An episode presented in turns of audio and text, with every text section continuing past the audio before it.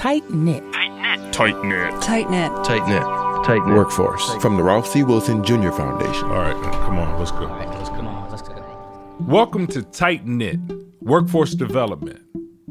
Tight Knit is a series about the many ways people are working to build stronger relationships and communities. Season 2 follows teens and adults seeking to work, from new jobs to new careers, in the structures that either support that or make it difficult. I'm Shannon Case. And I'm Kerry Jr. the second. Stole your flow there for a second. Uh, hey, Kerry. How you doing, Shannon? I'm good. I'm good. Okay, so we've made it halfway through this series. Yeah, we got four episodes to go. Uh, four in the rearview mirror, so it's it's been a journey. For sure, for sure. So so far this season, we've met a lot of adults and teens looking for jobs that fulfill them in some way. I always wanted to be like, oh, okay, I went to school, I did what she asked. I just didn't know what I wanted to go for, and it was just me finding myself like. Oh. I don't want to work for someone else my whole life. Make my own money, be able to go wherever I want. And they looked at me and they said, Don, you know, we have this other program called uh, Machinist Training Institute where you can learn manufacturing and you can learn the skilled trade. And keep them out of the cycle of poverty. Isaiah had access to tech education in his high school. Don and Latrice found nonprofits that gave them the structure and connections that they needed. But those programs are just reaching a couple hundred people at a time. Retirements in those same fields, though, is happening a couple thousand at a time. That got me thinking about a documentary. It's called Street Gang. I saw it. It's about how about how Sesame Street got its start. Sesame Street, Shannon? Yeah, yeah. Have you heard of the documentary? I have not. Where, where are you going with this one? Okay, okay. It's a documentary by HBO about Sesame Street. Like I said, it's a really good documentary. They did a good job with it. Uh, but the thing I really took away from it is how the show got started. And here's a here's a clip from the trailer. This was an experiment. Children were watching a tremendous amount of television. So why not see if it could educate them? Our target audience were inner city children. So literacy was a real problem for kids. And one woman saw how kids could recite a beer commercial, but not their ABCs. So the program met kids where they were comfortable. What she is doing is what television would do if it loved people instead of trying to sell to people. I think you're right. Yeah. And that's that's kind of similar to what we're getting into today. All right, I, I, I see. Um, but only instead of literacy, we're talking about convincing people to take these skilled trades in the in the manufacturing career seriously, right? Exactly. The job training programs we've been discussing. You know, I was actually going to tell you about a manufacturing executive who couldn't even get his kids to be interested in it. His name is Peter Coleman. Uh, he's from Western New York and works for RJ Watson Incorporated, a company that builds components for bridges. He's had a long career in the field and enjoys his work, but he says he didn't want to force a career on his kids. We're into a whole new generation of parents that, you know, probably my age that saw manufacturing as a dying industry. To be honest, manufacturing isn't booming today either, but it's steady. And like you said, lots of people are retiring, and that includes people at Coleman's plant. Because I have 20,000 people that are going to retire. Now that's huge. So if his kids aren't filling those jobs, is his company finding people, and then who are they? Actually, yeah, they are. Um, they've attracted younger talent. If you could ballpark it, what do you think the average age of your workers is? Uh, it's come down significantly. I would say when I first got here two two years ago, it was probably 52. I would say today we're around 46, 44. In his time at the company, they hired a teenager who attended a manufacturing career training program while in high school. The program is right in his town.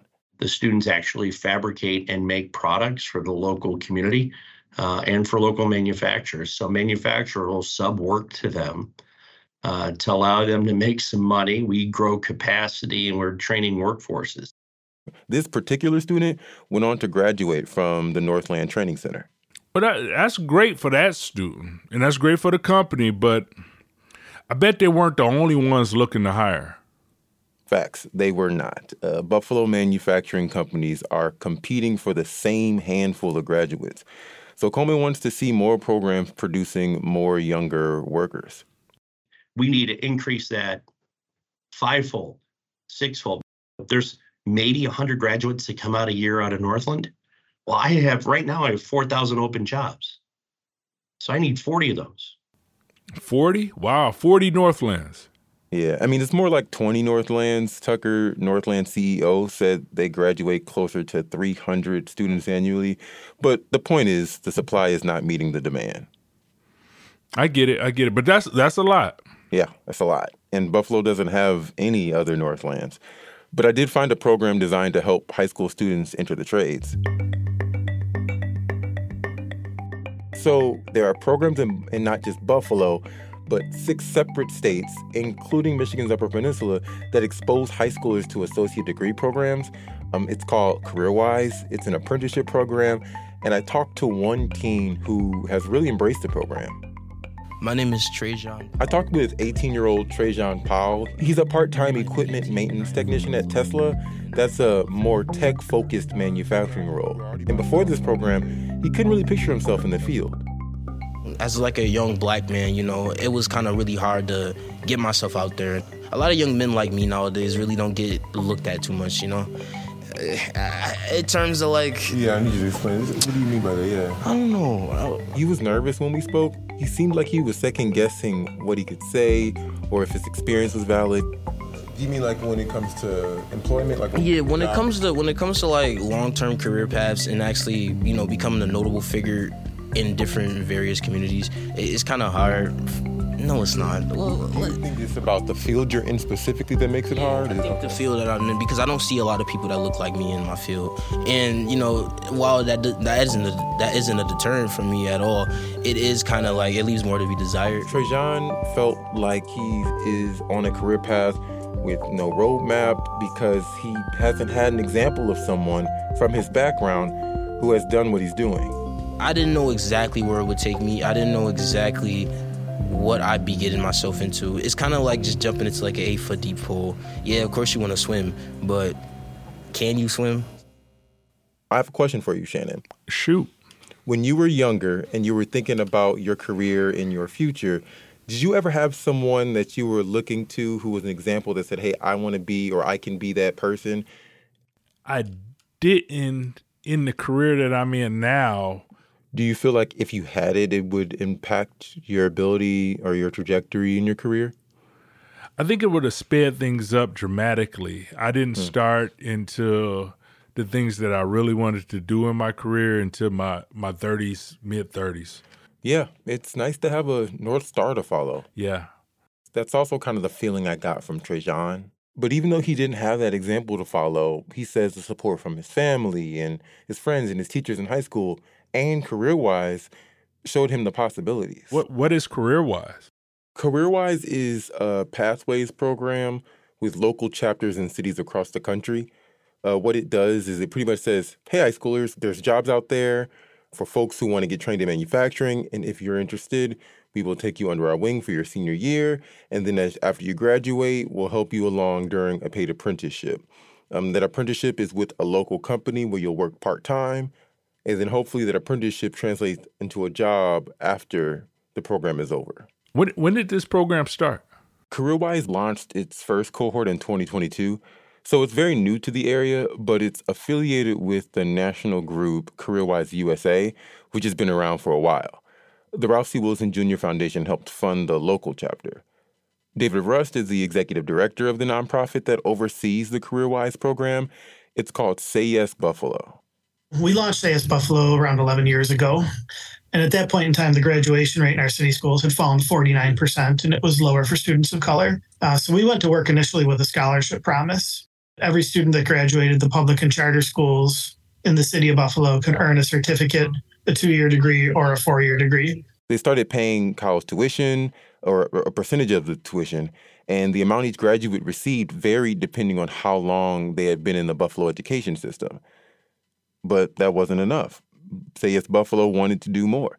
One of our local college presidents always said free college is still too expensive for some students. Students, scholarship or no scholarship, faced financial pressures at home. According to United States Census estimates, the city has a 27% poverty rate. And Rust told me Say Buffalo has around 2,500 students on scholarship, and 60% of the families the students come from have a household income below $25,000. You know, there's transportation, food, um, housing, you know, the, the obligations you may have with younger siblings to contribute to your family rent. Students are making hard choices between what they want to do and what they have to do. So we were looking at innovative pathways that would allow quicker access to the workforce. And that's how CareerWise began. We talked about this a little in the last episode. Getting a stackable short term credential can allow a person to start earning money sooner. Right. It becomes a direct pathway to a job on the other side. And how many years in the program? The program is three years long. It's one year of career coaching in high school, their senior year, and then two years of an apprenticeship. During those times, they're like a part time student, part time employee. I spoke with Shar Armprester, the career coach supervisor, and she explained it to me. A career coach is on the recruitment side of getting the jobs um, for the students. We kind of vet the students to make sure that they are aligned with three different tracks. CareerWise's key pathways are business operations, advanced manufacturing, and information technology, or IT. So we talk to students about those overall tracks and then different jobs that go with them. So we work with different organizations throughout the city of Buffalo to get students that educational piece along with that um, career piece. It was around like my senior year. Trajan again. I didn't know what I really wanted to do in terms of higher education until I met uh, my recruiter. Her name was Miss Jennifer. Miss Jennifer is Jennifer Ray. Um, she wasn't his official career coach. She was just helping him out. Miss Jennifer was really nice to me, and she laid it out to me, like laid out like a like a career plan, and told me like these are the various like places that you could apply to. And I saw Tesla in there with uh, equipment maintenance technician, and that title like really made my eyes light up. So I just took the time to like a few days afterward to really figure out what that was and what that entailed. Mm-hmm. So once I did, I kind of realized that this would be a very good opportunity. The coaches help the students build um, digital portfolios. It includes their resume, soft skills, their career interests, and potential employers can access that when the students apply. Um, after they graduate, they can get hired and then they begin their college education and apprenticeship. How is CareerWise constructing its curriculum for these young people? Yeah, that's a good question. Uh, so, CareerWise doesn't actually make the curriculum per se they essentially partner with institutions. So they partner with local institutions like the State University of New York, Erie College or SUNY Erie College, Villa Maria College, and Northland Training Center that we talked about. So what program is, is Trajan in right now? Trajan is on the advanced manufacturing track. He's been studying mechatronics at Northland, and he's got a pretty full schedule.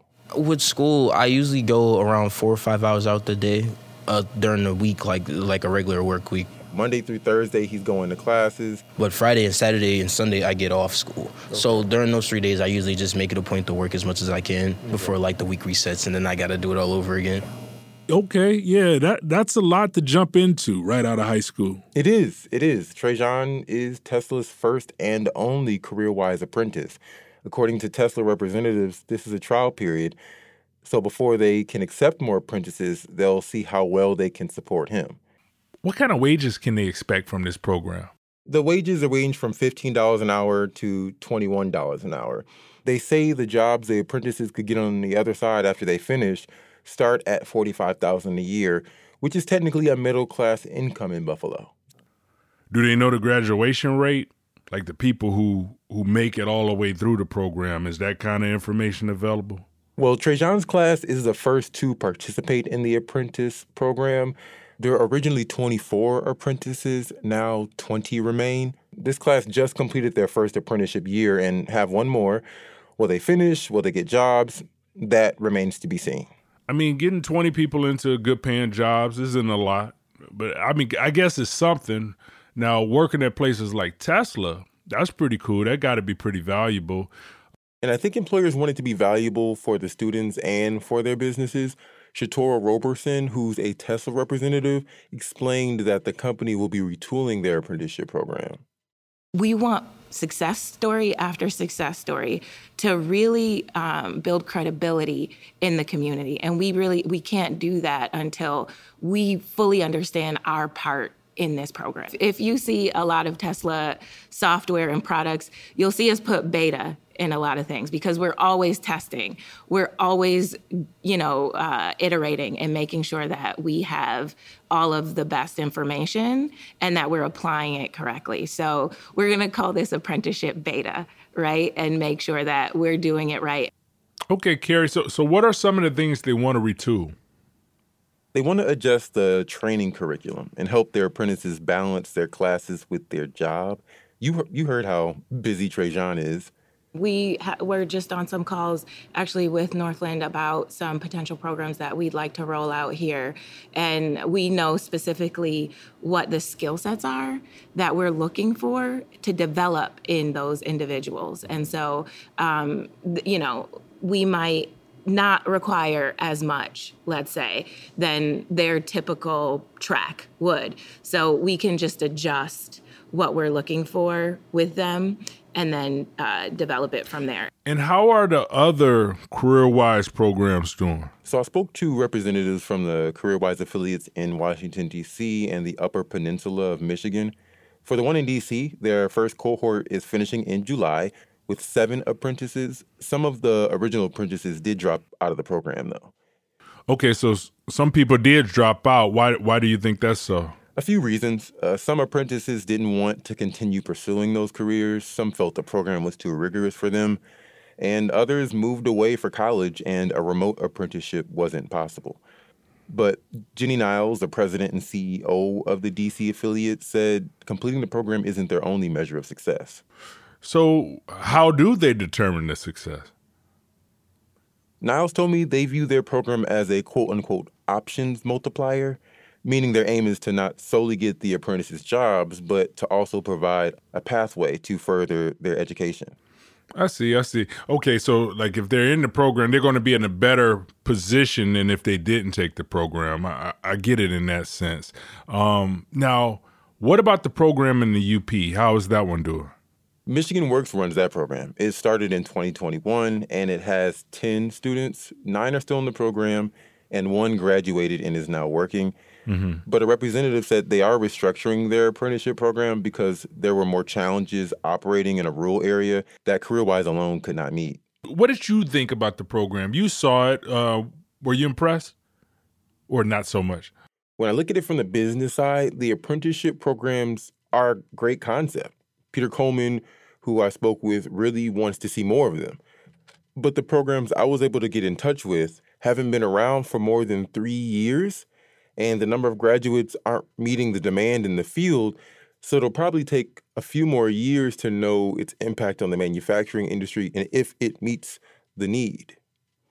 From the talent side, the programs provide useful resources for students who are looking for career guidance. When people are in high school, they're often asked, you know, what do you want to be when you grow up? They're always asked that question. And it can sometimes be hard to have an answer for it so early on what I think might help them understand a little bit better at that age how to answer that question is if they know all of the options. Yeah. And it appears that CareerWise is a program that is presenting some more options for these students. Okay, so so what about Trajan? What about his future? What he's looking for? Um, are his plans clearer than when he started? Sounds like it. I mean, it seems like this program is just the beginning for him. I want young kids to see me doing well and they think like I could do that too. Because I was at a point in my life once where I feel like I couldn't do much and I wouldn't, you know, amount to much. But after, you know, with, with the support from my family, friends, the various people at Tesla, it's like I feel like I can do a lot more now. And with this, the job skills and the training that they gave me, I realized that you know I had a lot of potential within myself. He plans on getting more education after this. His dream is to obtain a master's degree, and uh, he's trying to forge a path for future generations of young black kids in, in, Buffalo in that manufacturing and tech field. That's so important. That's so important. That's great. Thank you. Yeah, no problem, Shannon. Thank you very much for uh, having me on. That's Kerry Jr. the second.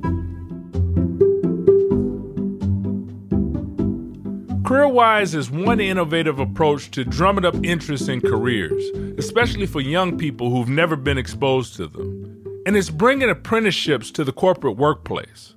It's an experiment, trying to reach young people where they are. There are other experiments too, like this one. That sound you hear is an RC car, about the size of a loaf of bread, and it's kicking up rocks, buzzing around the outdoor track. Three, two, one, go!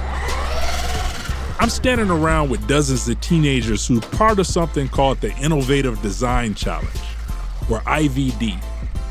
And they're all pumped, pressed against this fence, cheering on their teams. One team is from Roseville, a Detroit suburb, which is where Bob Smitka teaches. So, Bob, where we at right now? Tell us a little bit about So, where we at. Yeah, not a problem. So we're at the Square One Education uh, Innovative Vehicle Design Challenge Day at uh, Kettering University. So this is, uh, for the most part, the culmination of uh, students from across Michigan. So at today's event, they're going to be doing the mini IVD, which I'm a project specialist for. Uh, mini IVD is going to be they're going to get a out of the box stock, uh, fairly nice RC car, but teams are encouraged to re-engineer it. They tear it down, they play with the gear ratio, they learn how the different parts of the car work. And that's what they're doing a mix of boys and girls doing tests before they head out on the track. Bob's got more to tell me about too, because RC cars are just the beginning of this competition. They're going to be using ultrasonic sensors and things to kind of understand their environment around them, to understand where an obstacle is in front of them, to stop their car in time. We are also working with the students on our autonomous vehicle design challenge, where students are tasked with taking a Fisher Price Power Wheel, brand new, the little toddler would take out, and turn those into a fully self driving vehicle themselves. so those things are going to be able to parallel park by themselves. Navigate. I've seen pictures of that. One is a Power Wheels Jeep with dune buggy lights driving itself around a parking lot. The group behind this competition is Square One, a nonprofit founded about 30 years ago by a group of engineers. The idea was to get high schoolers interested in careers in STEM fields, and they have. One of the greatest things is when we walk into a potential corporate partner site and we find our alumni there. That's Barb Land, the executive director of Square One. They came up to us and said, "Hey, it's good to see you again." And um, you know, turned out we had met them six years before uh, when they were in high school and participating in some of our our competition challenges. The group offers grants to try to make the competition economical for all types of students. But between registration and material costs, you're looking at four to five grand to participate. And you need a teacher who's familiar with engineering. That may have influenced who participated. Many of the participating teams came from affluent and largely white schools. Both groups tend to have stronger professional networks and more access to potential donors. But that doesn't mean the students here didn't earn their place at the race. One of the students at this year's challenge is Liam Agnew, a sophomore at Williamston High School. I like cars. Cars are interesting. I can see myself maybe doing something like that in the future. Liam was part of a team working on a fully battery powered EV cart with a student driver behind the wheel. He says working on the cart taught him about research. His team had to make trade offs on technical upgrades, which is a lot like what happens in the real world. Tell me about that vehicle right there. Tell me, tell, just give me some rundowns on that vehicle. Like, what, what, what what's some of the technologies in that Say, vehicle? the main part about our cart this year is probably our batteries. That's what we've been working on. Is um, we have found we researched a lot. We did we found some stronger batteries because we they have ones that they give you to start with, and they're they're decent batteries. But we got we if you do research, you can kind of get batteries that are within the rules that are a lot stronger, can run for longer. They're just add a lot of extra weight. Is the weight worth it? That's the question professional designers often ask. If it's an all electric Humvee, maybe. If it's an all electric Chevy Bolt, probably not. Barb Land says auto execs tell her that learning through trial and error is how innovation happens. They're coming out thinking, I can do something more, and maybe I'm going to pursue engineering um, or a two year degree in or a skilled trade. Um, so we are hearing that they are getting those inspirational moments. They're seeing that they can do some of these um, higher level skilled jobs and professions. When you go to our website, tightknit.org, you catch a video of these students in action. Obviously, I can't interview and take videos all at once. We had our team up there, and Rob St. Mary was one of the producers with me.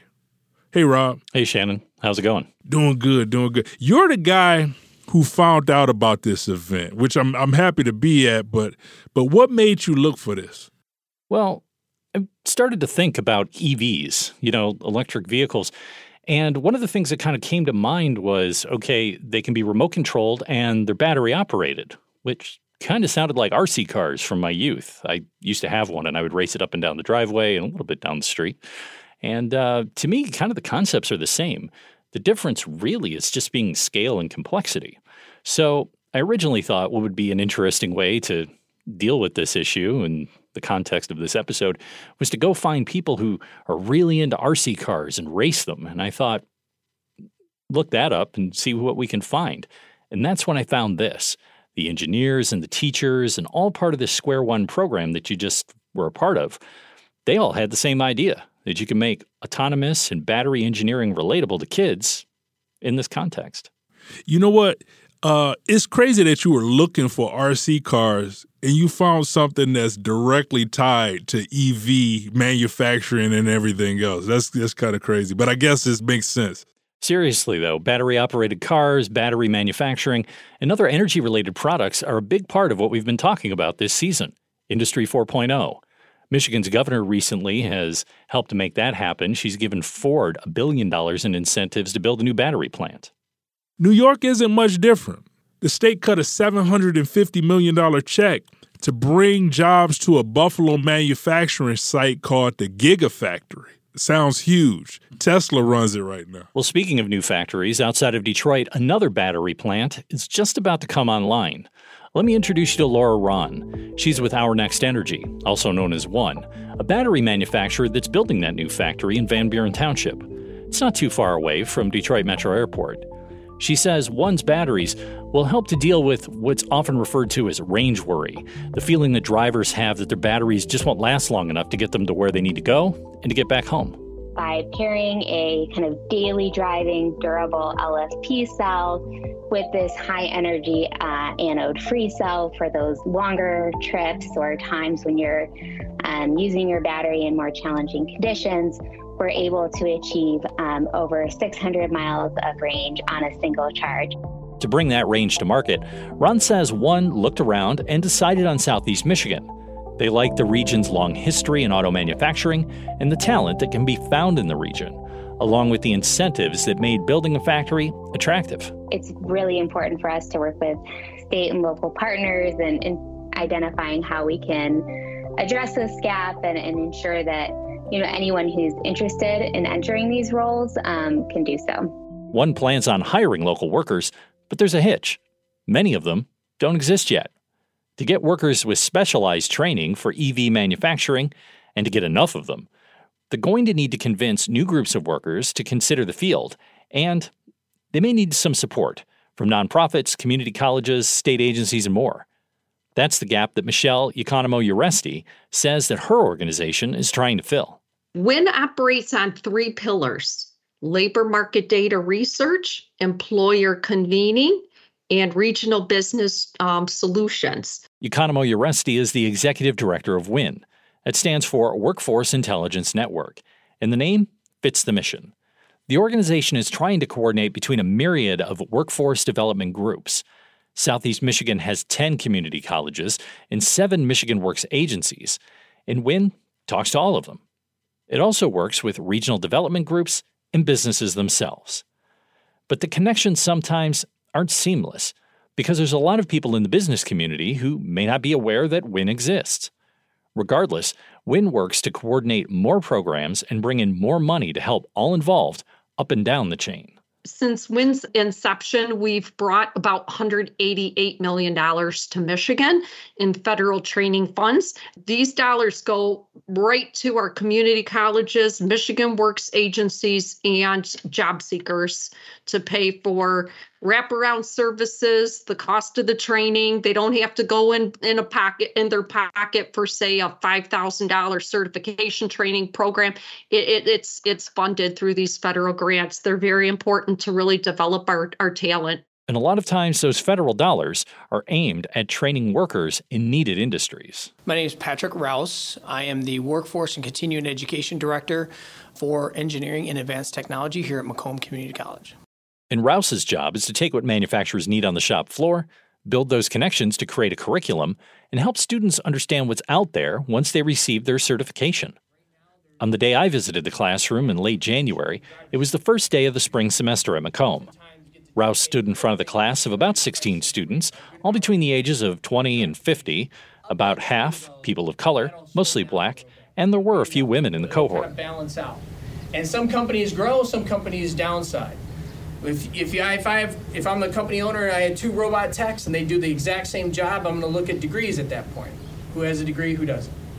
So I'm going to strongly encourage you to, after today, after you finish up these programs, really start thinking about that long term. Get your job, you got to do it, but the long term. The students were part of a 16 week training that led to a certificate. Each was given a new $1,500 laptop with special goggles and a stylus to allow them to manipulate objects and controls in virtual and augmented reality environments. Rouse reminded them that these classes would be intense over the coming weeks, but he urged them to dig in. There will be times through these next 14 to 16 weeks that you're going to be like, man, this is tough. Man, I got to get up and get over there again. Man, you know, this is a long day. Eight hours of learning and trying and walking through stuff is long. It's not easy. There'll be days where you're like, oh, man, I just, how do I make it through the next hour? Not my class, but somebody else's class. You know, you're just gonna get. How do I get through this, right? And I'm gonna tell you the the best thing you can do is just say, I'm just gonna do it. I'm just gonna get through there. How am I gonna stay? I'm just gonna spend the For Rouse, the goal is to effectively train students in what is called Industry 4.0, the latest version of the Industrial Revolution, creating products out of a manufacturing process integrating automation and the internet. So there's that integration. So for instance, the robots out there are connected to the internet. Those you can program them locally or from anywhere in the world. Now I have another piece that's connected here is I have to worry about hackers, right? I have to worry about cybersecurity.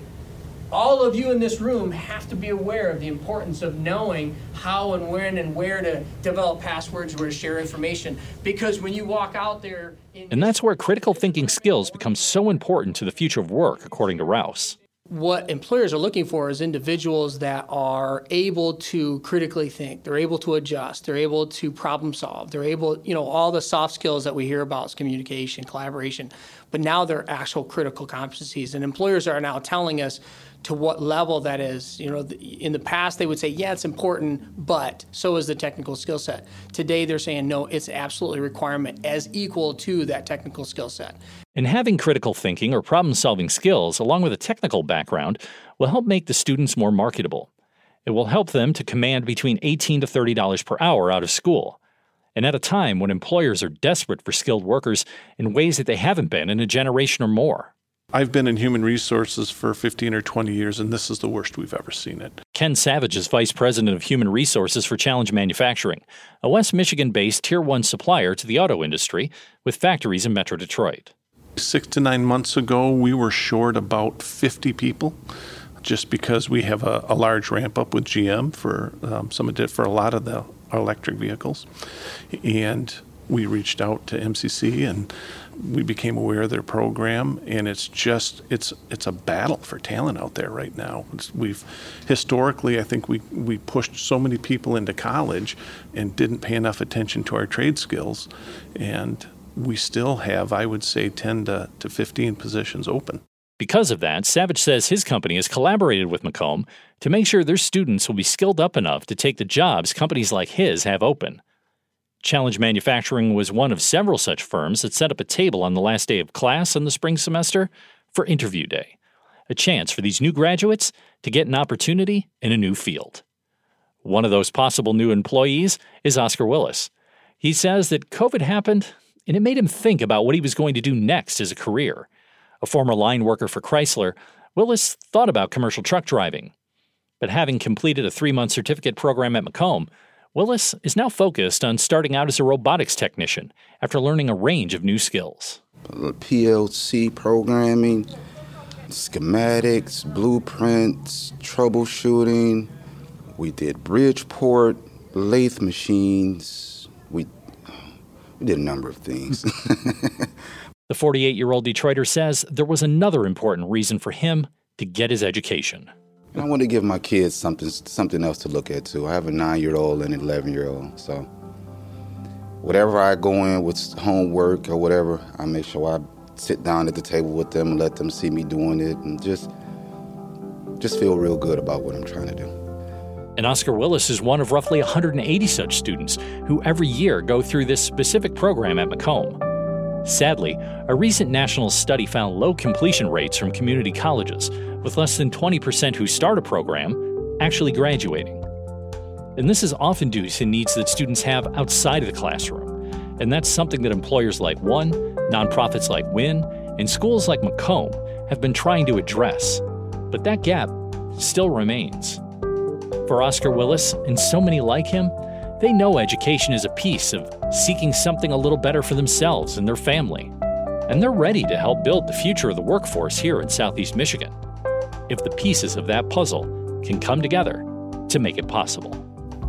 Thanks, Rob. That's Rob St. Mary. Most of the programs we've been talking about this season are tailored to young people, people in high school or coming out of it. These are the workers of the future, hopefully the near future. But employers need workers today. In our next episode, we're going to talk about how they can find more of those workers, and we'll find out why some workers might get overlooked.